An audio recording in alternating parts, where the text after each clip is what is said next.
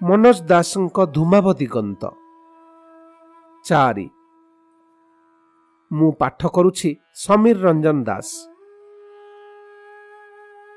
ପୂର୍ବକଥିତ ଆଧୁନିକତର ଗ୍ରାମସ୍ଥ minor school ହଷ୍ଟେଲର ଶିକ୍ଷିତ ଅନ୍ତେବାସୀମାନେ ରବିବାରମାନଙ୍କରେ ଲୁଡ଼ୋ ନାମକ ଖେଳରେ ନିମଜ୍ଜିତ ରହୁଥିବାର ସମ୍ବାଦ ଆମେ ଶୁଣିଥିଲୁ।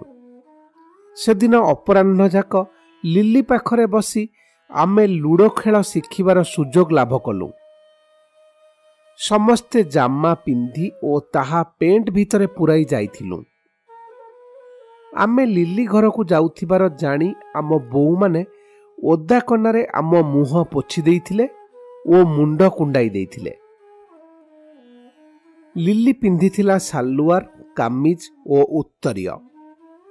ଆମେ ପୂର୍ବରୁ ସେଭଳି ପୋଷାକ ଦେଖିନଥିଲୁ ମଝିରେ ମଝିରେ ଜଗତ ବନ୍ଧୁ ପଶି ଆସି ଆମ ସମସ୍ତଙ୍କ ଉପରେ ନିରବରେ ହସ ଓଜାଡ଼ି ଦେଇ ଚାଲିଗଲେ। ଆମ ଭିତରେ କେବଳ ପ୍ରତ୍ୟୁତ୍ପନ୍ନ ମତି ହଟୁ ତାଙ୍କୁ ନମସ୍କାର କରିପାରିଲା। ଦୁଇତଳର ଝରକା ଦେଇ ଆମ ନଦୀ ଓ ନଦୀ ସେପାରିର କ୍ଷେତମାନ ସୂର୍ଯ୍ୟାସ୍ତ ବେଳେ ବଡ଼ ସୁନ୍ଦର ଦେଖାଯାଉଥିଲେ ବୋଲି ହାଡ଼ୁ ମନ୍ତବ୍ୟ କରିବାରୁ ଲିଲି କହିଲା ତମେ ବଡ଼ ଲୋକ ହେଲେ କବି ବା ଲେଖକ ହୋଇପାରିବ। ତମ କାନ ଦୁଇଟା ବଡ଼। ଭାବୁକର ଲକ୍ଷଣ। ହାଡ଼ୁର କାନ ବଡ଼ ବୋଲି ଆମ ଚାଟଶାଳୀରେ ତାକୁ ପ୍ରାୟଶଃ ହୀନସ୍ତା ହେବାକୁ ପଡ଼ୁଥିଲା। ତାର ସାମାନ୍ୟ ତ୍ରୁଟି ବିଚ୍ୟୁତିରେ ପ୍ରତ୍ୟେକ ମାଷ୍ଟରଙ୍କ ହାତ ସ୍ୱତଃସ୍ଫୂର୍ତ୍ତ ଭାବରେ ତା କାନ ମୋଡ଼ିବାକୁ ବଢ଼ି ଯାଉଥିଲା ଆଜି ଭିନ୍ନ କାରଣରୁ ତା ମୁହଁ ଆରକ୍ତିମ ଦେଖାଗଲା। ସୂର୍ଯ୍ୟାସ୍ତ ପରେ ପରେ ଆମେ ଚୁଡ଼ା ଭଜା ଓ ସନ୍ଦେଶ ଖାଇଲୁ।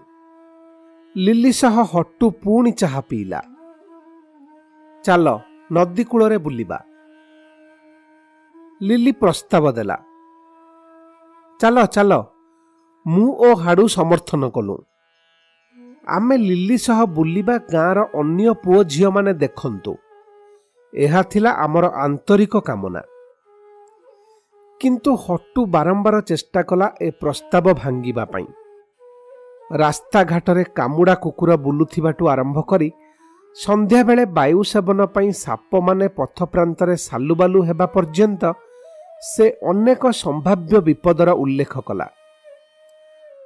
କିନ୍ତୁ କୌଣସି ନା କୌଣସି ଯୁକ୍ତି ଦ୍ୱାରା ଲିଲି ସେସବୁକୁ ତୁଚ୍ଛ କରିବା ପରେ ଅବଶେଷରେ ସେ ଆରମ୍ଭ କଲା ଆମ ଗ୍ରାମ ନିବାସୀ କେତେକ ଜଣାଶୁଣା ଭୂତପ୍ରେତଙ୍କ ପ୍ରସଙ୍ଗ।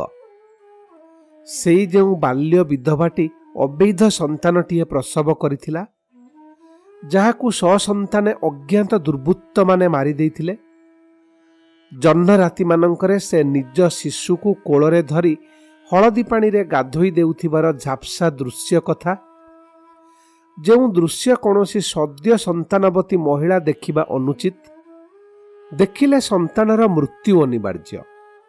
ବର୍ଷ କେତୋଟି ତଳେ ଆମ ଗ୍ରାମର କୃପଣତମ ବୃଦ୍ଧ ଯିଏକି କେଉଁଠି ଟଙ୍କାଗରା ପୋତିଥିଲା ମତିଭ୍ରମ ହେତୁ ତାହା ଠଉରାଇ ନ ପାରି ବାଡ଼ିଯାକ ଠୁକୁ ଠୁକୁ ଖୋଳି ଖୋଳି ମଲା ଏବଂ ମରିବା ପରେ ମଧ୍ୟ ଥରେ ଥରେ ଠୁକୁ ଠୁକୁ କରି ରାତିରେ ଟଙ୍କା ଖୋଜୁଥିବାର ଶୁଣାଯାଏ। ଇତ୍ୟାଦି। ସହରରେ ଭୂତ ଥାନ୍ତି ମୁଁ ପଚାରିଲି। ଲିଲି ଟିକେ ବିମର୍ଶ କଣ୍ଠରେ କହିଲା ଅଛନ୍ତି। କିନ୍ତୁ ତମ ଏ ଅଞ୍ଚଳରେ ଯେମିତି ସେତେ ବେଶୀ ନାହାନ୍ତି। ମୁଁ କେବଳ ଗୋଟିଏ ଘଟଣା ଜାଣେ। ଥରେ ଆମ ସହର କଡ଼ରେ ଗୋଟାଏ ମେଳା ହେଉଥିଲା। ଜଣେ ଫଟୋଗ୍ରାଫର ଲୋକଙ୍କ ଛବି ଉଠାଇ ଅଳ୍ପ ସମୟ ଭିତରେ ଦେଇ ଦେଉଥାଏ। ଜଣେ ଭଦ୍ରଲୋକ ବି ତାଙ୍କ ଟିକି ନାତୁଣୀକୁ ଧରି ଫଟୋ ଉଠାଇବାକୁ ଆସିଲେ। ଭଦ୍ରଲୋକ ନାତୁଣୀକୁ କୋଳରେ ବସାଇ ଚୌକିରେ ବସିଲେ। ଛବି ତୋଳି ସାରି ଫଟୋଗ୍ରାଫର କହିଲା ଆପଣଙ୍କର ଆଉ ଏ ଝିଅର ଛବି ଭଲ ଉଠିଛି। କିନ୍ତୁ ଆପଣଙ୍କ ସହ ଆସିଥିବା ସେ ମହିଳାଙ୍କ ଛବି କାହିଁକି ଏପରି ଅସ୍ପଷ୍ଟ ହେଲା ବୁଝିପାରୁନାହିଁ। ଭଦ୍ରଲୋକ ଚମକି ପଡ଼ି କହିଲେ ମହିଳା ମୋ ସହିତ କୌଣସି ମହିଳା ତ ନଥିଲେ। ଆପଣଙ୍କ ପଛରେ ଚେୟାର ଧରି ତେବେ ଠିଆ ହୋଇଥିଲେ କିଏ? ବିସ୍ମିତ ଫଟୋଗ୍ରାଫର ଏହା ପଚାରି ଫଟୋ ଦେଖାଇଲା। ଭଦ୍ରଲୋକ ତାଙ୍କ ପଛରେ ଏକ ନାରୀ ମୂର୍ତ୍ତି ଦେଖି ଚିତ୍କାର କରି ଉଠିଲେ। ସେ ଚିହ୍ନିଲେ। ସେ ତାଙ୍କ ମୃତା ପୁତ୍ର ବଧୂ। ଅର୍ଥାତ୍ ମୋ ମା। ଭଦ୍ରଲୋକଟି ହେଲେ ଜେଜେ। ଲିଲିର ଆଖି ଛଳ ଛଳ ହୋଇଯାଇଥିଲା। ଆମେ ସ୍ତମ୍ଭୀଭୂତ ହୋଇ ବସି ରହିଥିଲୁ। ଦୀର୍ଘ ନିଶ୍ୱାସ ଛାଡ଼ି ପୁଣି କହିଲା ମୁଁ ହେଲେ ଥରେ ମୋ ମାର ସେ ଛବି ଦେଖିଥାନ୍ତି। କିନ୍ତୁ ମୋର ଜ୍ଞାନ ହେବା ବେଳକୁ ସେ ଅସ୍ପଷ୍ଟ ଛବି ଲିଭିଗଲାଣି ଲିଲି କିଛି ସମୟ ନୀରବ ରହି ପଚାରିଲା ଆଚ୍ଛା ଏଆଡ଼େ ଏତେ ଭୂତପ୍ରେତ ଅଛନ୍ତି ମୋତେ ଜଣକୁ ଦେଖାଇ ପାରନ୍ତ ନାହିଁ? ସେ ବାତାବରଣକୁ ଉଶ୍ୱାସ କରିଦେବାକୁ ଚାହୁଁଥିଲା ବୋଧ ହୁଏ ପ୍ରସଙ୍ଗକ୍ରମେ ଆମେ ସେ ପାହାଡ଼ ଶୀର୍ଷର ନାନାଦି ରହସ୍ୟ କଥା କହିଲୁ।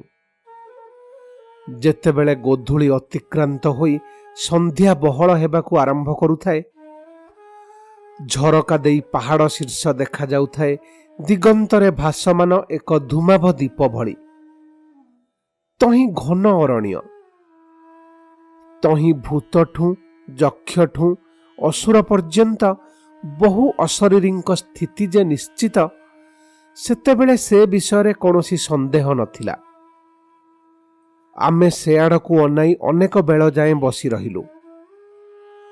କ୍ରମେ କେତୋଟି ହାଲୁକା ନକ୍ଷତ୍ର ଭାସି ଉଠିଲେ। ପବନରେ ଲିଲିର ଉତ୍ତରୀୟ ଉଡ଼ୁଥାଏ। ହଠାତ୍ ସେ ଠିଆ ହୋଇପଡ଼ି କହିଲା ଚାଲ ସେ ପାହାଡ଼ ଉପରକୁ ଯିବା। ତାର ସେ ଦୁଃସାହସିକ ଅଭିଳାଷ ଆମକୁ ସ୍ତବ୍ଧ କରିଦେଲା। ସେ ଯେ ପାହାଡ଼ ଶୀର୍ଷ ପ୍ରତି ଏତେ ଦୁର୍ବାର ଆକର୍ଷଣ ଅନୁଭବ କରୁଥିଲା ସେ କଥା ମୁଁ ବୁଝିପାରୁଥିଲି। ଆମେ ବୁଝାଇଲୁ ଏତେବେଳେ ସେଠାକୁ ଯିବା କେବଳ ଅସଙ୍ଗତ ନୁହେଁ ଅସମ୍ଭବ ମଧ୍ୟ। ଆଗାମୀକାଲି ମଧ୍ୟାହ୍ନ ପରେ ପରେ ବାହାରିଗଲେ ସନ୍ଧ୍ୟା ପୂର୍ବରୁ ଫେରି ଆସିହେବ। ବେଶ୍। ତମେମାନେ ଏଥର ଘରକୁ ଯାଅ। ଆଜି ମୁଁ ତେବେ ଗାଁ ଭିତରକୁ ଯିବି ନାହିଁ। ଲିଲି ଆମ ଆଡ଼କୁ ନ ଅନାଇ କହିଲା ଆମେ ଆଉ କିଛି ନ କହି ତଳକୁ ଓହ୍ଲାଇ ଆସିଲୁ। ମୋର କାହିଁକି ମନେ ହେଉଥିଲା ଆମକୁ ବିଦାୟ କରିଦେଇ ଲିଲି ଏକୁଟିଆ କାନ୍ଦିବାକୁ ଚାହୁଁଥିଲା। ଆମେ ରାସ୍ତା ଉପରକୁ ଆସିବା ମାତ୍ରେ ହଟୁ ଟଳଟଳ ହେବାକୁ ଆରମ୍ଭ କଲା। ଆମ ମନ ଥିଲା ନିହାତି ଉଦାସ ଏବଂ ଓଜନିଆ। ତହିଁ ଉପରେ ହଟୁର ଏ ଛଳନା ଅସହ୍ୟ ମନେ ହେଲା। ମିଛ କଥା ମୁଁ ଚିତ୍କାର କରି କହିଲି। ହଟୁ ଚମକି ପଡ଼ି ଟଳଟଳ ହେବାରୁ କ୍ଷାନ୍ତ ହେଲା। ଚାହା ପିଇଲେ ନିଶା ହେବା କଥା ମିଛ। ସକାଳେ ସଙ୍ଗେ ସଙ୍ଗେ ହୋଇଥିଲା। ଏଥର ଦୁଇ ଘଣ୍ଟା ଯାଏ ହେଉନଥିଲା କାହିଁକି? ତୁ ଏମିତି ଅଭିନୟ କରିବାକୁ ଠିକ୍ କରିଥିଲୁ ବୋଲି ଲିଲିକୁ ସାଥିରେ ଆଣିବାକୁ ଚାହୁଁନଥିଲୁ। ତୁ ନିପଟ ମିଥ୍ୟାବାଦୀ। ନିଶା ହେଲେ ଲିଲି କଦାପି ଚାହା ପିଅନ୍ତା ନାହିଁ। ମୁଁ ଶୁଣାଇଦେଲି। ମୋ ପାଟି ଶୁଣି ହଟୁ ମୁହୂର୍ତ୍ତକ ପାଇଁ ଯେଉଁ ଟଳଟଳ ହେଲା ସେଇଟା ବିଚଳିତ ହେବା ଯୋଗୁଁ। ବିଚଳିତ ହେବାର କାରଣ ବହୁଦିନରୁ ସାବ୍ୟସ୍ତ ତାର ନିସଂକୃତ ନେତୃତ୍ୱ ମିଛ ପ୍ରବୀଣତା ହଠାତ୍ ଧୂଳିସାତ ହୋଇଯିବା ସେ ଅନୁଭବ କରୁଥିଲା। ଚୁପ୍ କର। ସେ ଆତ୍ମସମ୍ବରଣ କରି କହିଲା ନିଶା ହେଉଥିଲେ କୁଆଡ଼େ ଲିଲି ଚାହା ପିଉଥାନ୍ତା? ତୁ ଲିଲିକୁ ତୋହରି ଭଳି ଅପଦାର୍ଥ ପାଇଛୁ? ସେ ସହରର ଝିଅ। ଜାଣୁ ସେ ମଦ ପିଏ ହଟୁ ନିଜକୁ ଜାହିର କଲା। ଅସମ୍ଭବ। ମୁଁ ଓ ହାଡ଼ୁ ପାଟି କଲୁ। ଆମେ ତେବେ କାଲି ତାକୁ ପଚାରିବୁ। ପଚାରିଲେ ତମକୁ ହତ୍ୟା କରିବି। ନାଟକୀୟ ରୀତିରେ କହିଲା ହଟୁ ତୋ ନିଶା କୁଆଡ଼େ ଗଲା?